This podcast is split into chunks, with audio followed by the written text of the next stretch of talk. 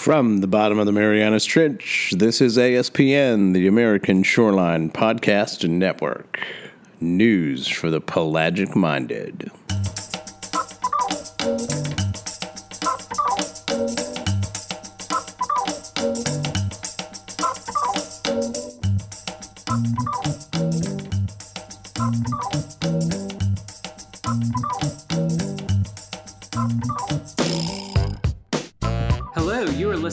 Delta Dispatches. We're discussing Louisiana's coast, its people, wildlife, and jobs, and why restoring it matters. I'm Jacques Hebert with Environmental Defense Fund.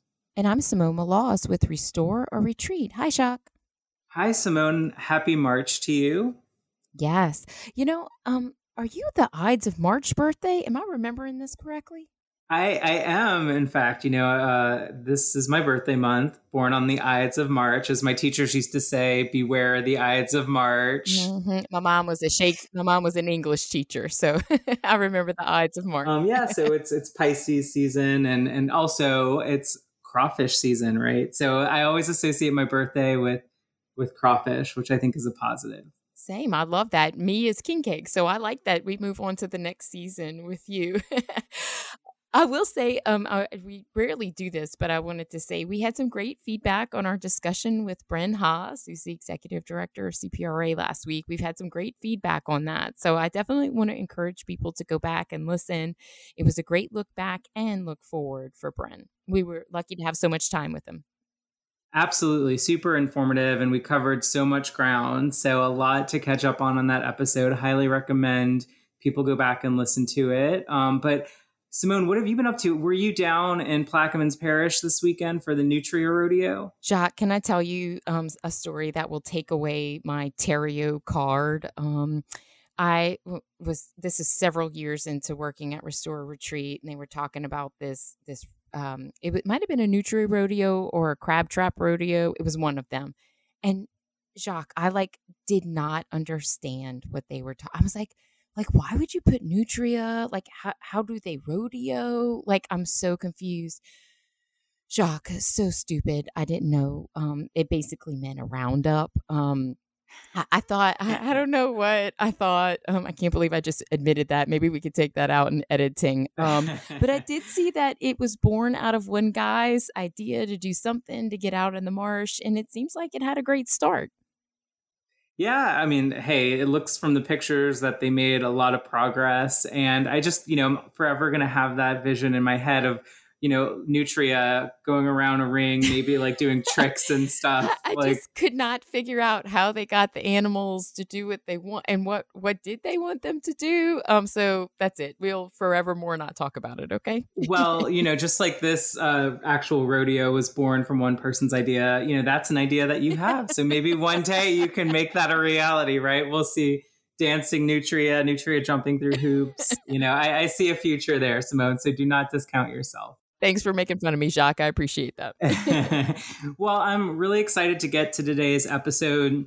In a way, it's kind of a blast from the past, but checking in with two of our first and favorite guests, right? Um, I think these were the first two individuals that we had ever on Delta Dispatches. And so as we begin, you know, what will be a busy time for our coast, what better way um, to kick that off than to have them back and talk to us about what we have upcoming and what's been going on in their world.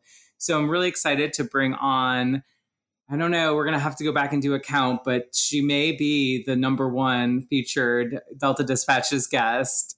I know Eric Jen- Johnson was giving her a run for her money, but you know, I think I think she might take it. Um, so, Alisha Renfro, staff scientist with the National Wildlife Federation, welcome back to Delta Dispatches. Thank you. Happy to be here, guys. I got to deliver Girl Scout cookies to Alisha. Yes, you did. And you set all my dogs off by ringing the doorbell. are you already done with the Girl Scout cookies, Alisha? Because lots of people I know are already been through their stash of Girl Scout cookies. No, I've been very good about taking my time and just a little, just a little at a time. I'm working my way through them though. Well, how's your 2021 going so far, Alisha? So far, pretty good. Good, good. How are the doggies? They're pretty good. I'm hoping they stay quiet. we'll, we'll see. So um, we were just mentioning at the top of the show, Alisha, um, that 2021 was a big year for Louisiana's coast. So let's get right to it. We're actually expecting a big milestone this Friday. Can you tell us about that?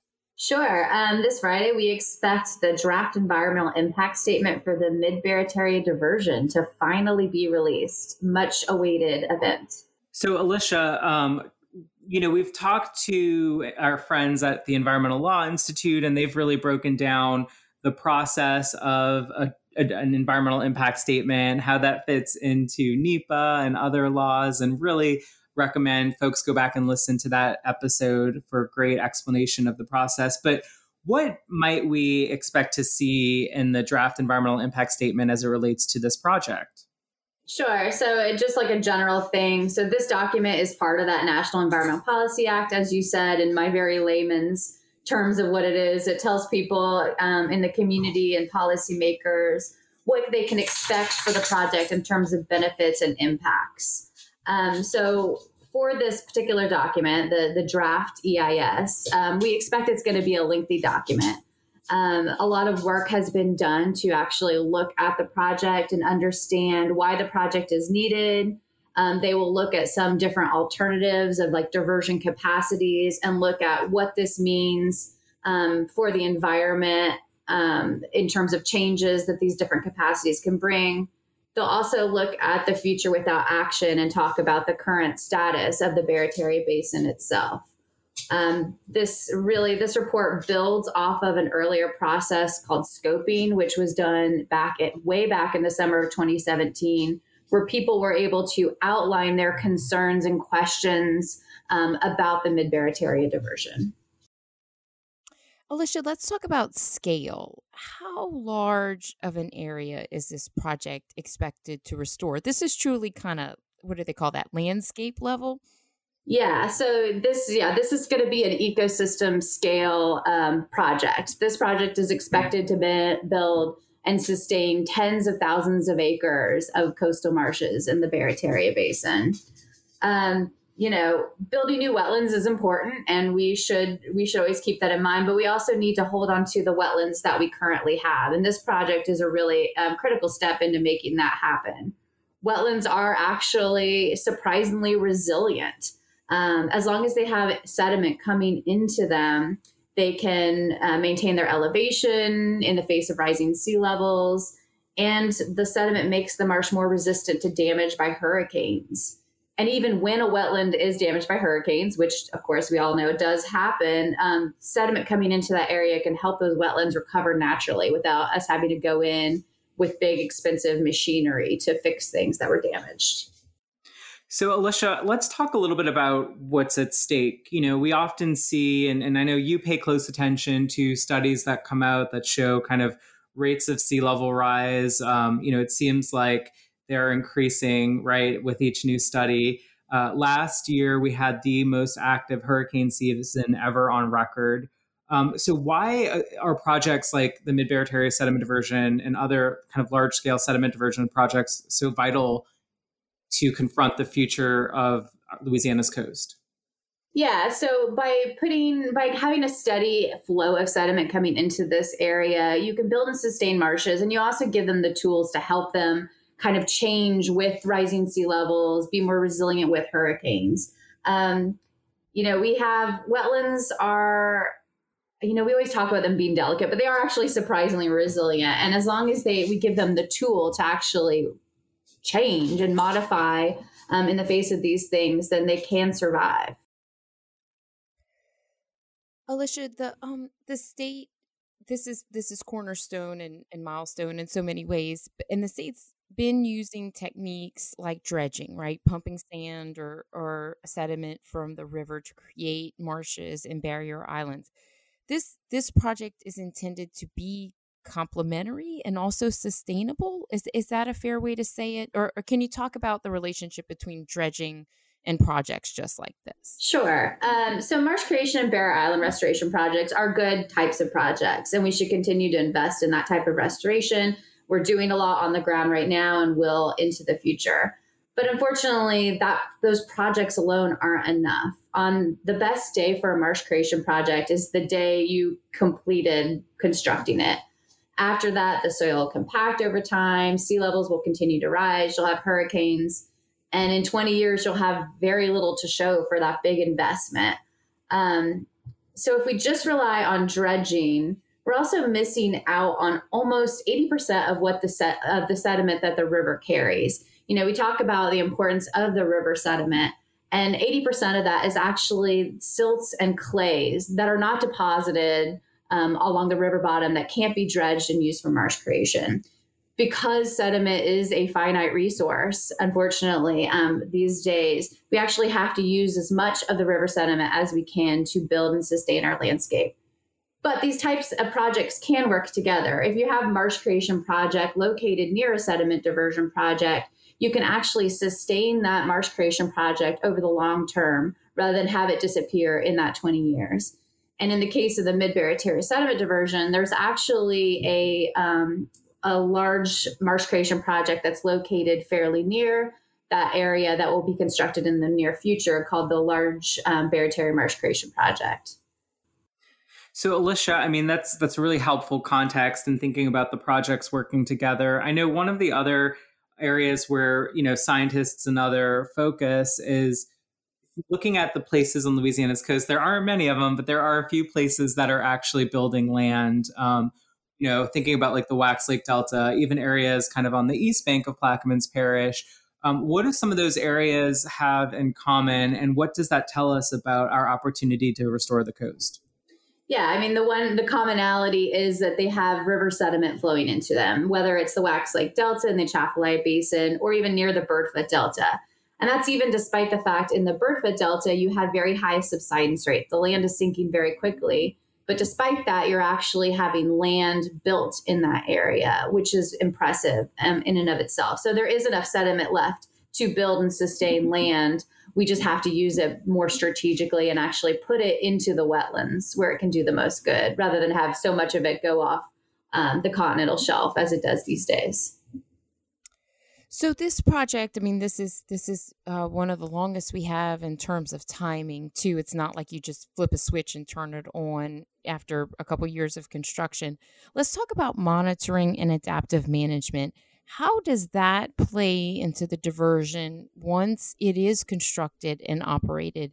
Um, I read that Louisiana has one of the strongest or largest coastal monitoring systems in the world. Yeah, here in Louisiana, we have what's called the Coastwide Reference Monitoring System, or CRIMS, as it is affectionately called, which is a network of gauges that's throughout our coast that are used to monitor conditions, tell us how our system is changing, tell us how the restoration projects we've implemented are doing. Um, and this system really is important, particularly with the mid Barataria sediment diversion, to monitor like what the project is doing. Um, is the project meeting the goals that they set out for it? Are there changes that need to be made? So this is where adaptive management comes in. And adaptive management is often used as, you know, it's a buzzword that gets thrown around that doesn't mean a lot when it comes to a lot of different restoration projects. Because when you build, say, a marsh creation project, how do you adaptively manage it? Well, you can maybe go in and put more sediment on top, but that is not is that really adaptive management. Now, for a mid Barataria diversion, because the diversion is a gated structure that operators control when they open and close it, they can actually change how the operation works to, in order to make sure that the project is meeting its goals. Um, and in order to do adaptive management in the way that's needed, you know, you have to study, you have to monitor what's going on in the area. It doesn't just happen willy nilly, but um, we use that robust monitoring system that we have in place to understand what's happening in the system and how we can improve conditions. So, so Alisha, I want to talk a little bit about a blog that was recently published by our colleague Rachel Rode, which looked at um, what we consider to be kind of the future without action scenario. Um, I thought it was a helpful way of thinking about the project and, and kind of um, moving forward and what's at stake. Can you help us understand what is the future without action scenario and, and, and kind of what that means as it relates to this project? Sure you know, a lot of people have questions about what happens to the Barataria Basin if the mid Barataria diversion is built and operated. And that's, you know, that's a fair point. But there's also a real question about what happens to the Barataria Basin if you don't build the project. You know, this is a system that has been changing over time since the 1930s. It's lost 400 square miles of wetlands, and that loss is going to continue, and the land is going to continue to change. And so it's important to understand that even if we don't do anything, the system is going to change. Um, it's not stable. You're going to have um, changes in where and what fish and wildlife are in the basin. So as land loss, land loss will continue in the basin. Um, the basin itself will get saltier, and coastal communities that live around the basin are at more risk for flooding. All of that in a future without action. Yeah, so and we expect that to be kind of outlined to a certain degree in the draft environmental impact statement. Yeah, that will be one of the alternatives that they look at. What they do, what happens if they do nothing. Okay. Yeah, well, we'll definitely be counting on you to help us dig into that and more. Um, I wanted to also ask Alisha. So we we published a blog that featured photographs from Ben Depp, who um, you know was featured in the last call for the Bayou Films, but he's soared over many parts of Louisiana's coast. Um, and he in the blog he really compares kind of the the west bank of Plaquemines Parish to the east bank and notes kind of the difference in those areas. One is receiving you know regular sediment and, fresh water and nutrients and kind of there's actually land being gained there. The other is, is not, of course. One of the points that Ben made is that he's witnessed you know not just land being built, but it's it's a diversity of land and diversity of vegetation and wildlife. So can you talk talk to us about that and how you know the mid Barataria sediment diversion uh, will contribute to not just land you know gain or, or, preventing land from being lost, but kind of the the benefits of diverse vegetation, diverse habitat, and wildlife um, for wildlife and other species. Yeah, so the natural process of land building is not that land pops up out of the water overnight. Um, it does get there eventually, but you don't just have this land that's above the surface. You also have a lot of things that are happening underneath the water, creating these shallow areas that a lot of fish like and thrive in. Um, you also have diversity of vegetation that can move into the area. And then with that, you also have the wildlife that can take advantage. So it's not kind of creating this parking lot of marsh that you can sometimes get with marsh creation projects. You have this like complex system that supports a, a big diversity of different wildlife and vegetation um, that you just can't get in any other way. You got to kind of it's it's nature's way of making complexity. Alisha, can I ask you a question about back to the river? Um, there was a study released recently showing that water quality in the Mississippi River has improved over time. That's an argument that we hear a lot about, like the dirty water, the dirty Mississippi. Do, do you have a take on that, or can you tell us more about that? Yeah, it was a it was an interesting study. So they looked back um, back in the 1970s. Uh, the Clean Water Act and Clean Air Acts were passed and so at that time, the Mississippi River had a lot of lead in it, had a lot of sulfur, and a lot of bacteria.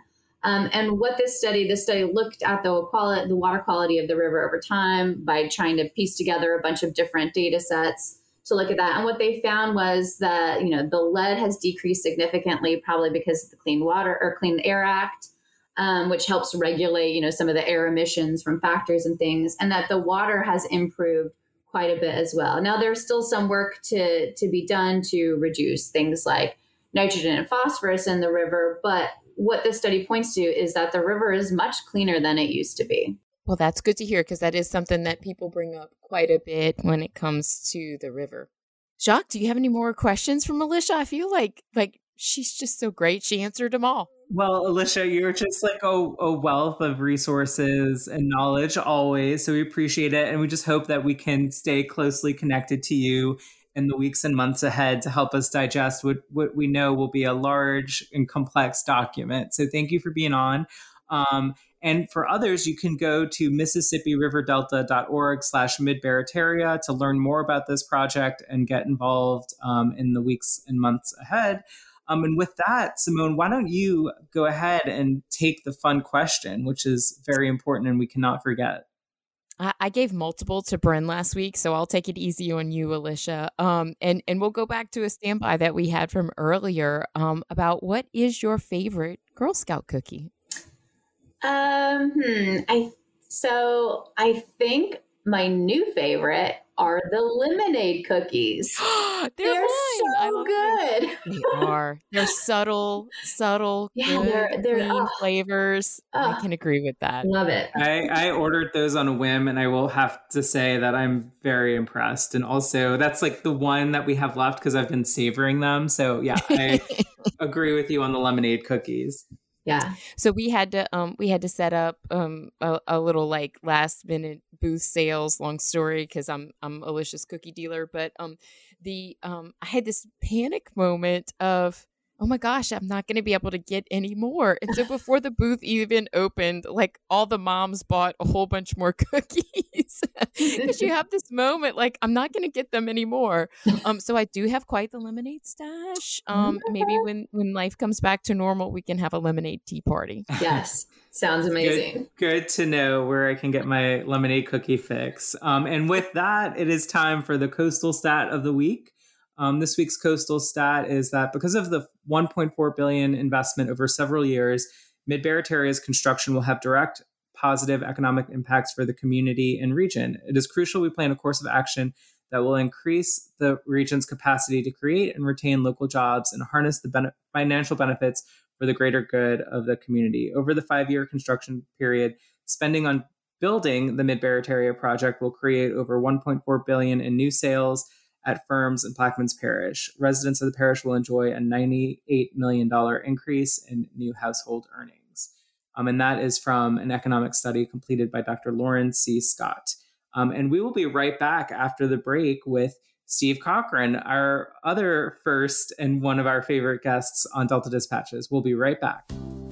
The American Shoreline Podcast Network and CoastalNewsToday.com are brought to you by LJA Engineering. With 28 offices along the Gulf Coast, the folks at LJA Engineering are at the top of the craft in the areas of coastal restoration, coastal infrastructure, rivers and channels, numerical modeling, disaster recovery, and design and construction oversight. Be sure to check out their brand new Coastal Resilience Department, headed up by ASPN's own Peter Ravella. Find them at lja.com. Be sure to subscribe to the Coastal News Today Daily Blast newsletter at coastalnewstoday.com for daily updates on the events and news that shape the coastal discussion. Want to support the discussion and promote your company? We have sponsorship packages available now. Email me to learn more at chloe at coastalnewstoday.com. That's C H L O E at coastalnewstoday.com. Hope to hear from you and enjoy the show. Hello, you're listening to Delta Dispatches. We're discussing Louisiana's coast, its people, wildlife, and jobs, and why restoring it matters. I'm Jacques Hebert with Environmental Defense Fund. And I'm Simone Maloz with Restore or Retreat. And we are back with another favorite and also our first time ever guest, Steve Cochran, campaign director with Environmental Defense Fund, as well as associate vice president with Environmental Defense Fund for Coastal Resilience. So, Simone, it is so nice after so many episodes, what, 155, 156, to have our first guests on with us um, to mark this milestone. It it makes me laugh because I don't think Steve knew that when he was our first guest that we were going to bring it up every single time we talk about it. So, um, I, I didn't know if you'd still be on the air after a couple of weeks. So yeah, well, neither did we, Steve. neither did we. yeah, we surprised ourselves there, didn't we? it's still a fluid situation too, by the way. uh, uh, use on the air lightly, right? Um, but but yes, we have we've evolved. Hopefully, we've improved slightly since that. You know, I, I need to go back and I don't know if you have Simone and listen to those first few episodes. They might have been a little bit more painful uh, to listen to at this point, but hopefully we've gotten better, and, and certainly we can still improve, of course. But um, it's been a fun ride for sure and and life certainly sure has changed since we started this as well and so we have to um, give credit where credit is due that that we've been managing some interesting times as well but um, Steve, let's start off light. How's your crawfish season going so far? I also also coincides with snowball season. Importantly, that's right. That's right. Man, it's actually going really good. We had uh, we had bunch of crawfish last weekend, and we're planning to do that again this weekend. And it, it's just, yeah, life's good. They're a little pricey, but I think they'll come. um, Steve, when you grew up on the North Shore, did you eat snow cones, or did y'all did y'all have snowballs on the North Shore? There were enough uh, either either bad kids who got sent to private school over there, or people who moved across who uh, who brought New Orleans with them. So we definitely had snowballs over there. Well, it's hard to believe that it's been a year since we've all been in lockdown. Um, eh, uh, is there anything um, that you've learned over this past year about yourself, about your colleagues that you wish to share with us? You know, it, it it almost sounds cliche because there have been so many examples of people really stepping up um, and just dealing, you know, really with all the different challenges that the last year has provided. Uh, it's really pretty remarkable. I mean, I look at our team, 40 something people spread around, people who have kids, people, I mean, just everything to manage. And the fact that, that we're, you know, plugging away, going strong, things are starting to get better. I mean, it's just really amazing to see it. It does make you feel really good about the future, knowing how well people did in a really difficult time. So I think it's it's you know I I could I could talk about the bad sides, but I, I actually want to dwell there because I think it's really really amazing. I think that's a really good point, Steve. And you know we've certainly navigated all of this together, and I think it's been great to have the support and leadership from you and others, and then kind of just from our whole team working together. We've certainly um, learned a lot about the interior of each other's homes, or at least where we set up. Their animals. for Zoom calls, our animals, our kids, all of that. So it's been it's been a fun year in that way. But shifting gears a little bit, so we we were talking with Dr. Alisha Renfro earlier about um, the Mid Barataria sediment diversion and this critical milestone for the project. Um, you know, we often hear about challenges on our coast, right? Every so often, there's a new study that's released about rates of sea level rise getting higher. You know, of course, last year's hurricane season, we hope not to repeat it anytime soon, but it was the most active ever recorded. Um, so there's a lot of challenges. But why do you think this project is so important to the future of our region and confronting those challenges? You know, we have a, I mean, the, the, the idea of being able to to engage the river, the power of the river, um, in our defense of the coast has been something that's been around for a long time, decades, literally. Um, uh, and uh, and and the fact that we're now really um, at, the, at the really at the precipice of doing that, of actually using what is a really powerful tool, the most powerful tool that we possibly could have, that not only can help um, restore habitat and and rebuild marsh um, but also can can do that in a way that supports all the other projects um, that are going in, the marsh creation projects, dredge projects, that sort of stuff.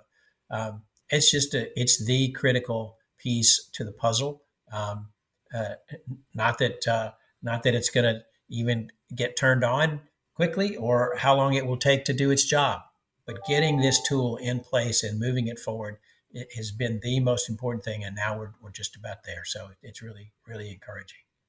Yes, Steve, we were talking with Alisha earlier about this milestone moment for Mid Barataria, and and you just said it right. This is an important moment. Just double down on that. Why is this DEIS milestone so important? Well, you know, in in in, a, in the more specific sense, it will it will really lay on the table the best answers that we have about what the benefits of this work will be, what the potential impacts will be. Um, uh, and I and, and we expect we'll see, but we expect it will also be a, a discussion about where impacts might be possible, um, how the state looks at those, and how the state is going to help on those. And so so we'll see as this as this rolls out. But it's the opportunity to have that conversation, to look at it, and and you know really have it based on um, as much uh, of a fact basis as we can possibly have. So that's a that's really a good place to be. We you know there's a lot of a lot of things that get made up in these discussions about what somebody thinks is going to happen one way or the other. This is going to be the most scientifically valid, best understanding of what we think is going to happen, positive and negative, um, and and what we can do with that. Um, I think that's a great step forward, um, so, so that we can really have that conversation.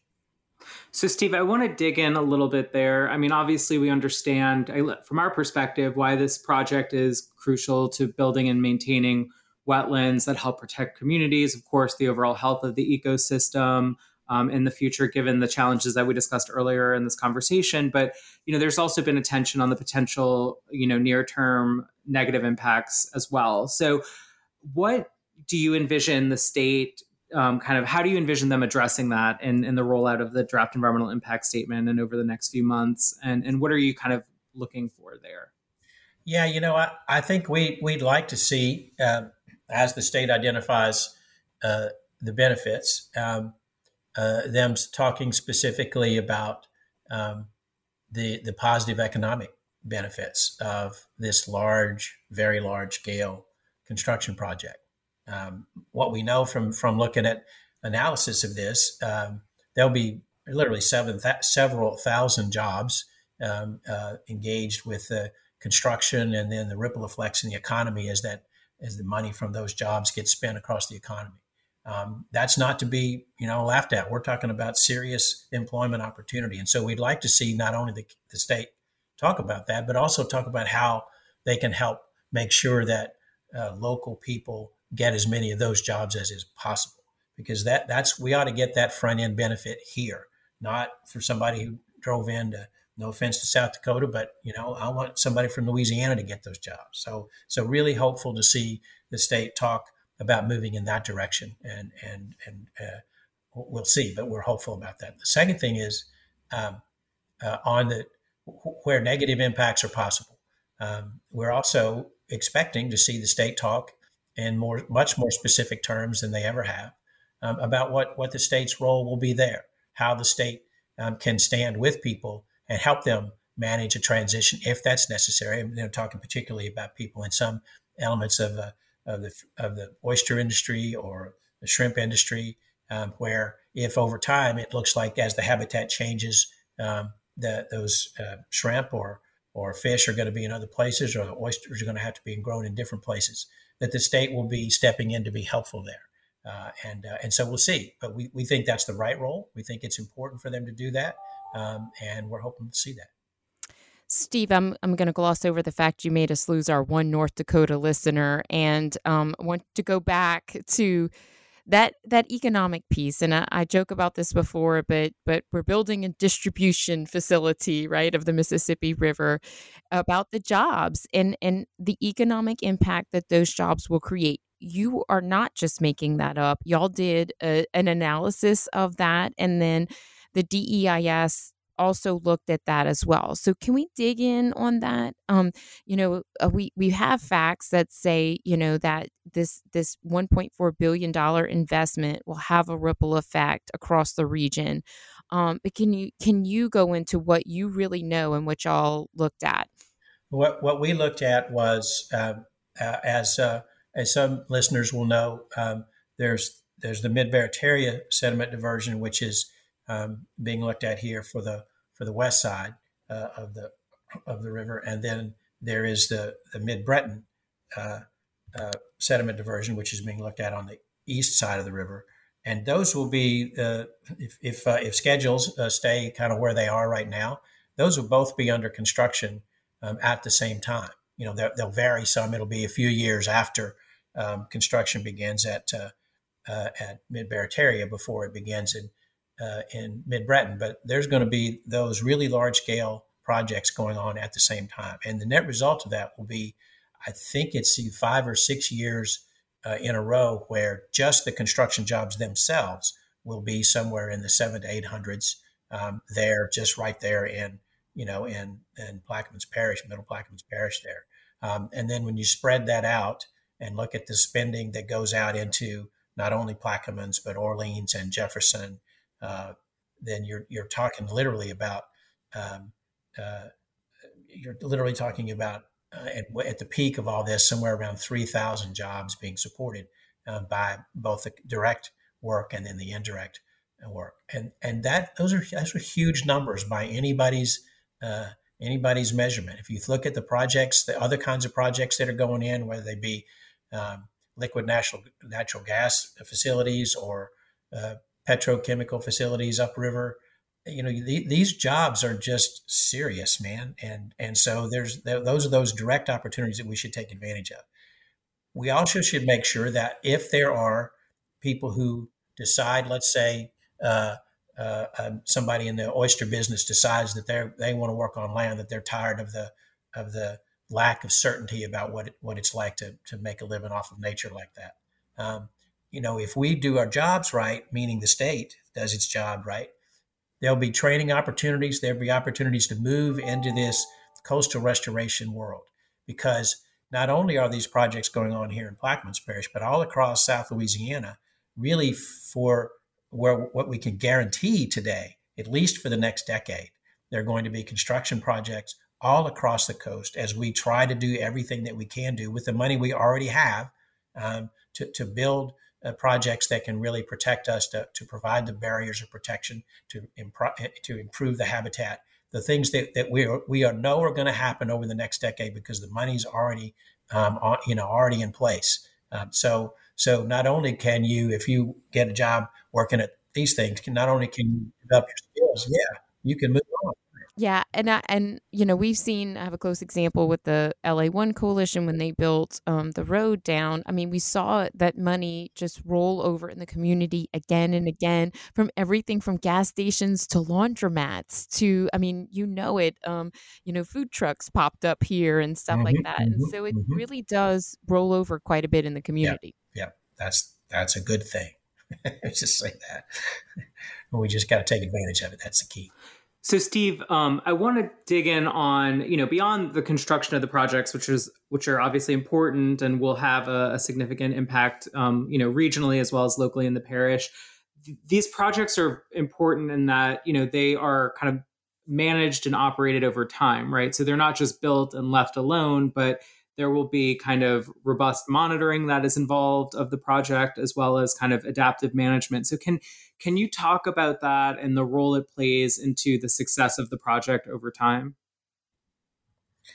Yeah, you know, change is really uh, sort of a cliche to say it this way, but change is a constant here. I mean, anybody who's worked on the water, worked uh, in the fishing industry, certainly understands that um, that reefs move, that fishing areas move. I mean, not only daily, but uh, but certainly over the years, and that's certainly been the case here. Um, as the areas that we're talking about now, which will, as a result of the river, uh, become much more freshwater again. Where if you scroll back about 80 years, we're uh, predominantly freshwater then. Um, but in the meantime, as we've lost coast, as the Gulf moves in on us, it's become more saltwater. So, so the types of fish that are here uh, are not have always been here, but they're here now because of the changes that have occurred. And as we um, as we move back in the direction of the way things used to be, um, they will change again. So, what does that mean for an operation of a big of a big project like this? You know, previously, honestly, uh, you know, in an engineering solution like this would be, you know, you put it in and and uh, and and then you're done. you know, and so you hope it works. Um, and you know, we live with the results of some of those things. Sometimes really negative um, because they don't turn out the way we think. One of the real benefits of, of of building any project today, but certainly something like this, is that we will have already have more monitoring of the basin area than any place, frankly, certainly in this country and probably in the world. And that information, the data about salinity, about temperature, about oxygen levels, about all of the aspects of managing um, in in the environment like that. All of that information is going to be available to us and allow us to know what's going on in that system. And so, if we see things happening out there that we didn't expect, then we can basically turn the dials on the system, turn up the water, slow it down, make sure that we're managing for the impacts that might be out there um, as we build this land. So, so we're at a time now where we can actually be so much smarter and, frankly, so much more humble about what the results of this are going to be because we will learn as we go forward because we're going to have the information on which to make decisions and, and really make sure that that's how we do it. So that's what adaptive management is all about is actually using the information that we have to make these decisions. It's really I, I, that, that's maybe the, the most exciting and best part of this overall project is the ability to actually learn as we go along and, and adjust based on that learning. Yeah, and you know, in our prior segment, Alisha referenced the CRMS system, which is kind of the most robust coastal monitoring system in the world that already exists in Louisiana. So you would assume only more attention and resources will be put toward monitoring of the Barataria Basin with the project, correct? Yeah, there's the there's the the coastal the the CRMS, and then there's the swamp system as well, which is a longer acronym even, but it, it's you know we really have a lot of a lot of data gathering going on out there to make sure that we know what's going on in that system, and then we can use it that way. So let's let's talk about the people. Along with the DEIS, there is a public comment period. Steve, what would your message be to to people you know, locally, regionally, even nationally on why they should engage in this process over the comment period? Yeah, I mean, this is going to affect uh, this is going to affect our world, uh, our home, uh, and and anybody who has an interest in that outcome. This is the opportunity to really uh, to to see what's going on and to if they have concerns or they have support or however that goes, the questions they want to make sure gets answered. This is the opportunity to do it. Um, you know, this is this is the time. It, it's it's um, it's uh, been coming for a while. People are very aware of the system that's uh, that they're that they're living in, and and and a lot of people have ideas. That's what there was a scoping um, at the beginning of this process that solicited people's ideas. This will respond to that. This DEIS will respond to that, and then um, then the, the, the comments that come in now will also be um, taken into consideration when they make final decisions. So now's the time. I, I just really encourage people to do it. We're certainly going to do that, um, and uh, and the and the process will be better for it. Yeah, I am looking forward. We we've actually um, are are looking forward to engaging folks and making sure that they understand more about the DEIS and the accompanying restoration plan. So I think you'll hear more out of our groups um, soon about how we can better connect the people to the process. So, Steve, you are no doubt very busy, and I know, like most of us, you're going to be busy for the the months and years ahead. But I want to shift gears a little bit and talk about some other work that's related, but also very important to the future of Louisiana's coast. Um, you've been involved as part of the Equity Task Force or Equity Committee as part of the Governor's Climate Initiatives Task Force. So, can you tell us a little bit about that work and why it is so important to Louisiana's coast and future? Yeah, actually, a couple of things. One, uh, uh, the governor uh, uh, uh committed Louisiana to moving in this direction because of, of the coast. I mean, he specifically called out the fact that if we can't, if the world can't begin to control the emissions that are driving global warming, then we can't, we won't see um, sea level rise stopped. We won't see it slowed enough to allow us to manage it. So we're spending billions of dollars on the coast to be protected, to make sure that the habitat is what it needs to be to support all of the uh, all of the reasons that we want that. Um, and if we don't also manage against sea level rise, then we won't be able to be successful. So, so, so the governor said, you know, we can't just be standing back and saying, hey, you know, you guys, you go fix that part for us. We're going to contribute, and that's what the Climate Initiatives Task Force is about. Um, now, there, there are several different advisory committees associated with that. One of them is the one you mentioned, um, the, the Advisory Committee on Equity. Um, and, and, the, and the purpose of that is to make sure that as we develop recommendations for policies to reduce emissions um, and to go forward and to develop um, industries that might be cleaner over time. As we do those things, we want to have this equity lens. We want to make sure that we do everything we can with every policy to number one, not make things worse. And that's not always what we do when we bring in new industries or when we um, or we make decisions about how we're going to manage them. Um, and we want to make sure that that we don't we, we, certainly don't want to make things worse, but we also want to look at every opportunity to make things better for for frankly um, uh, low income people, uh, black people, uh, uh native uh, tribes who have um, have over history um, suffered uh, rather than benefited from a lot of the things that we're going to need to be doing going forward. So um, the, the, governor wanted to make sure that uh, we were making we were looking at those issues at the same time that we were looking about how we might um, how we might deal with these climate emissions. So I think it's a really it's not an easy thing to do, not an easy conversation to have, really important one. And so I'm really glad. Got to give give governor the credit for for being willing to have this conversation, and then we try to need to make it as useful as we can. Yeah, thank you, Stephen. We've had some guests on the show prior that have touched on the Climate Initiatives Task Force and definitely hope we can continue to talk about it in future episodes as it moves forward. I do want to ask kind of a global question for you personally. I mean, you've worked in this space and in Louisiana for for you know a while, and you've seen a lot of shifts in different areas.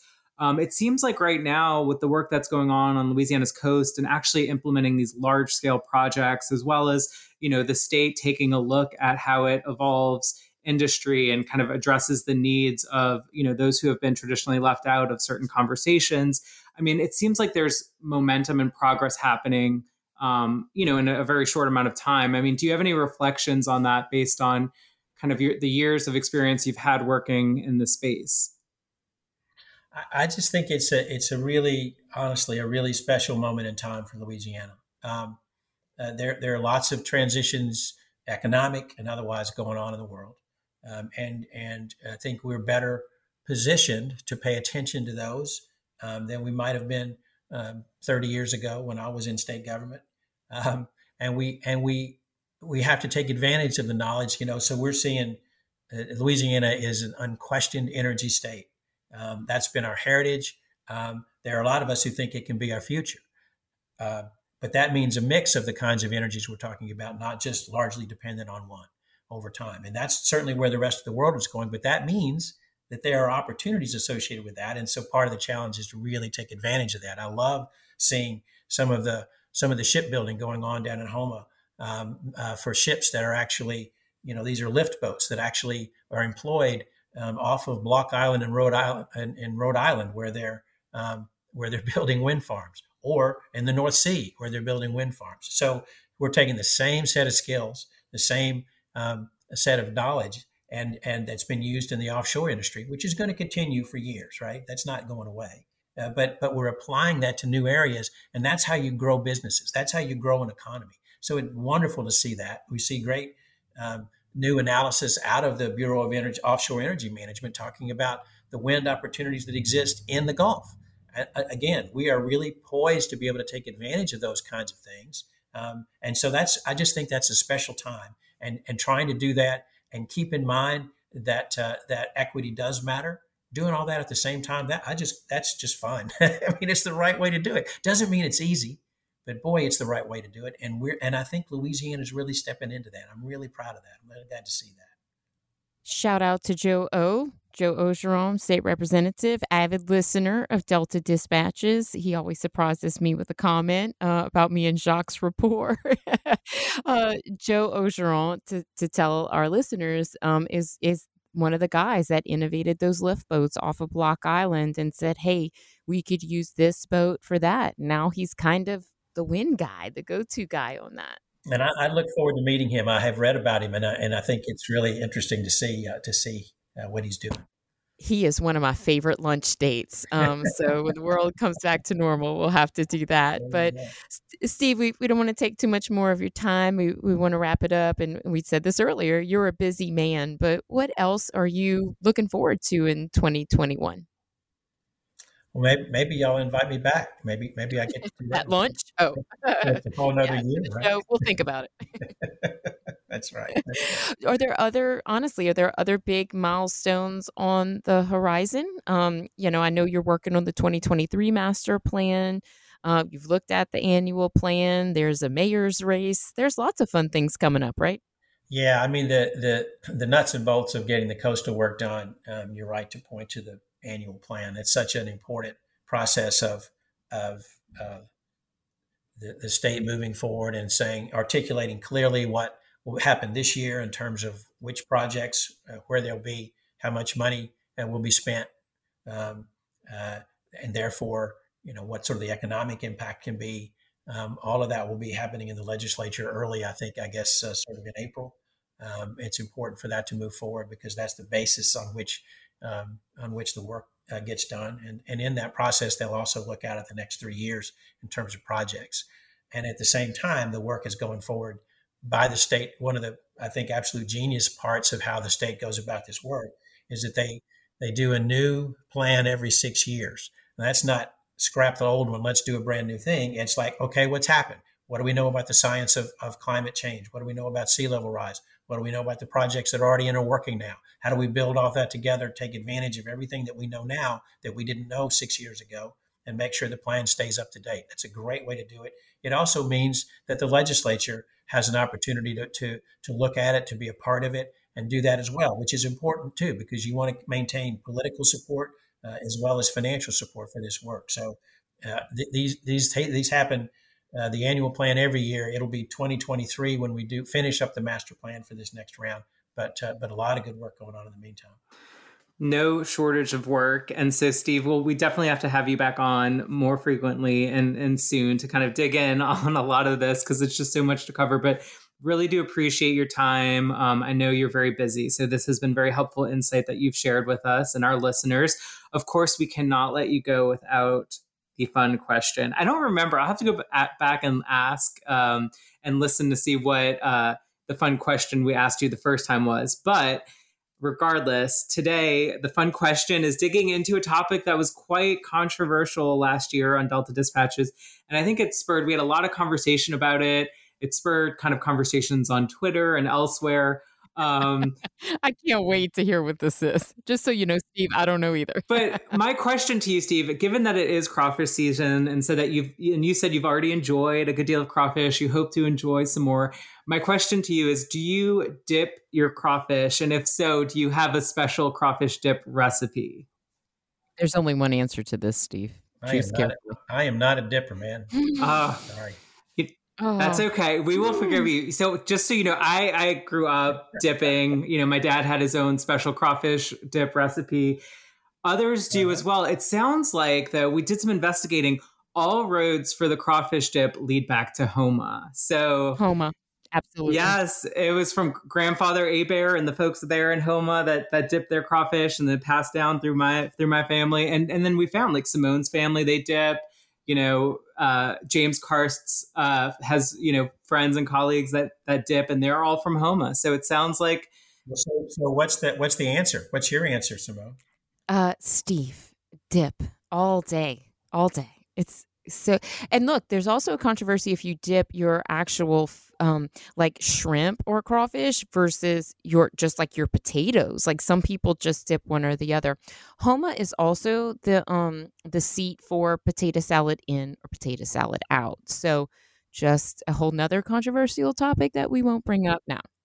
Um, but there's a company there's a, a company in um, down the bayou and it's called wowie and they make the like basically dip sauce in a bottle. And so like when you're in a real pinch and don't have time to to mix up your secret sauce, you can get some wowie.